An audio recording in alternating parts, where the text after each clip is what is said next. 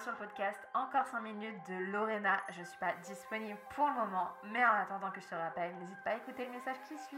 Bisous Il y a quelques temps, en scrollant sur TikTok, je me suis rendu compte en fait que j'étais une plaisir people. Alors, une plaisir people, désolée pour mon accent, euh, ça serait une personne qui fait plaisir si on traduit de manière littérale.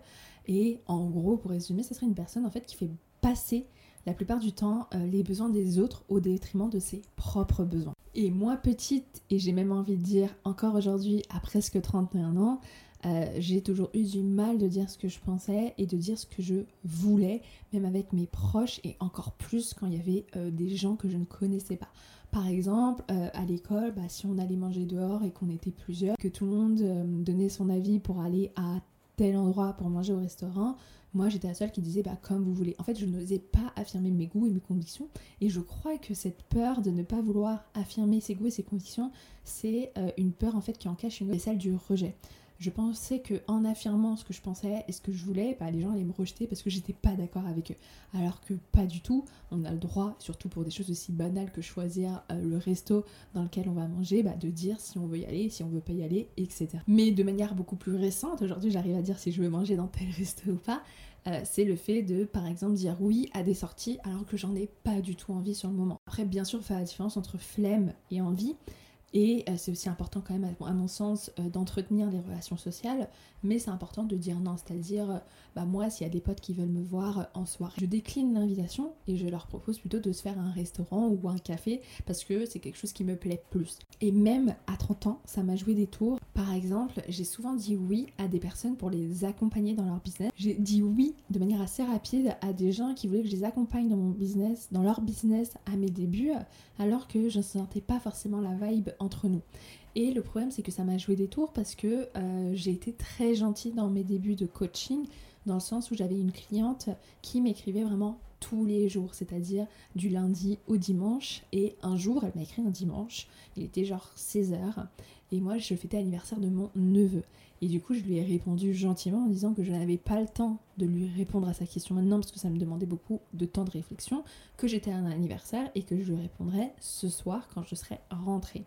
Elle m'avait pas répondu à ce message et euh, après, dans la journée d'anniversaire, je me suis mis sur mon tel à geeker un peu et regarder certaines stories, dont la sienne. Et là, j'ai reçu un message hyper virulent où elle me disait oui, euh, t'as pas le temps de m'écrire, mais t'as le temps d'être sur Instagram, etc. Et là, je me suis dit, je peux pas laisser passer. C'est vraiment quelqu'un qui avait pour moi dépassé les limites entre bah, ma vie pro et ma vie perso. Et je trouvais ça tellement abusé qu'elle me fasse une remarque alors que de base on était dimanche. Donc premièrement, je suis pas obligée de te répondre le dimanche. Et deuxièmement, euh, oui, je geek, mais j'ai pas de compte à te rendre en fait. C'est pas parce que je regarde ta story euh, pendant 3 minutes que j'ai le temps de répondre à ta question qui va me prendre 15 minutes de réflexion. Donc à partir de là, je me suis dit, ok, faut vraiment que j'apprenne à dire non dans mon business. Et c'est pour ça d'ailleurs que j'ai arrêté les coachings à cause de cette mauvaise expérience. Et je me suis aussi remis en question en me disant, mais tu peux pas faire des choses à contre-coeur. Si tu le sentais pas, fallait tout simplement lui dire non.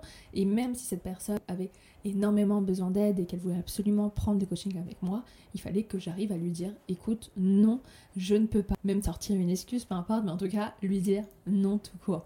Là, plus récemment, j'ai posté une annonce pour trouver quelqu'un qui me fasse mes covers YouTube et j'ai beaucoup de demandes. Et c'est vrai que euh, je pense que mon empathie, c'est pas que ça m'empêche de dire non, parce que j'ai dit oui à personne encore, mais c'est que je n'ose pas, j'ai l'impression d'être méchante si je dis aux gens bah écoute, ça m'intéresse pas parce que bah ça correspond pas à mon mood, parce que le délai est trop long ou parce que le prix est trop élevé pour moi. Mais c'est vrai que j'ose pas leur dire euh, non de manière assez concrète. Je dis plus quelque chose du style bah écoute, euh, merci, euh, je reviendrai vers toi, etc. Alors que dans ma tête, je sais que je n'irai pas avec cette personne.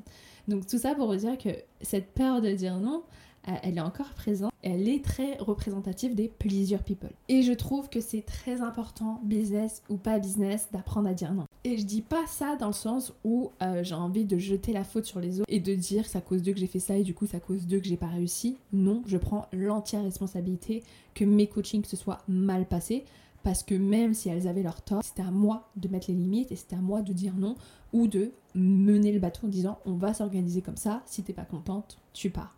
Du coup, ce que j'ai envie de vous dire aujourd'hui, c'est pas de rejeter la faute sur les autres, mais d'apprendre à dire non. Non pas justement parce que les autres vont nous obliger à faire des choses qu'on ne veut pas, mais parce que la plupart des choses qu'on va faire pour les autres ne sont pas nous. Ce sont en général des choses avec lesquelles on n'est pas à l'aise et avec lesquelles on ne vibe pas tout simplement. Moi par exemple, euh, je ne serais pas forcément à l'aise de euh, faire un live et même si euh, j'adore la personne qui va me le proposer, je vais pas dire non. Je vais pas le lapsus révélateur.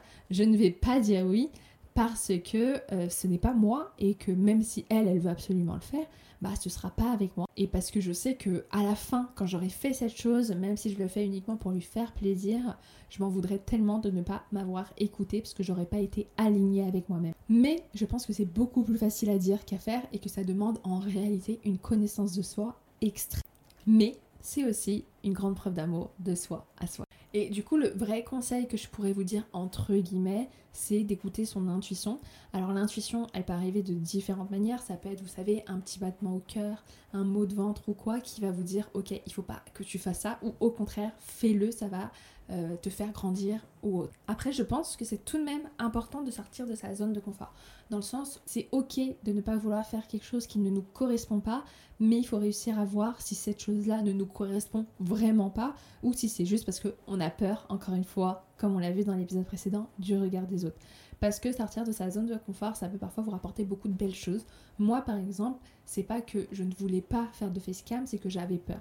Une fois que j'ai décidé de sortir de cette peur-là, euh, j'ai eu très peur au moment de publier mon premier facecam, mais ensuite je me suis rendu compte qu'il n'y avait rien de grave et que je me suis pas fait on m'a pas jeté de tomates, on n'a pas trouvé mon adresse sur internet ni quoi que ce soit. Et au final, ce que ça m'a apporté, c'est de belles choses, même si je vais pas remettre tout mon succès sur les facecams. Ça m'a fait grandir et ça m'a permis de me rendre compte que les peurs que je peux avoir, je peux les surpasser et que du coup, parfois, il faut savoir faire la différence entre non, ce n'est pas moi et je n'ai pas envie, ou non, j'ai peur et du coup, je vais essayer parce que je vais sortir de ma zone de confort. Pour résumer, il faut apprendre à dire non aux autres et à s'écouter, mais il faut et surtout se connaître parfaitement et écouter sa petite voix intérieure qui parfois nous dit des choses et ces choses-là sont très importantes à prendre en compte parce qu'on ne sait jamais vers là où elle va nous emmener et on passe peut-être à côté d'aventures et d'opportunités incroyables. Je finirai par une phrase de Mitterrand qui résume un peu tout ce que je viens de dire où il dit pour dire oui, il faut pouvoir dire non. Merci pour votre écoute. Si vous avez aimé ce podcast, je vous invite à le noter 5 étoiles, ça m'aiderait beaucoup. Je vous dis à très vite et n'oubliez pas que la vie est belle.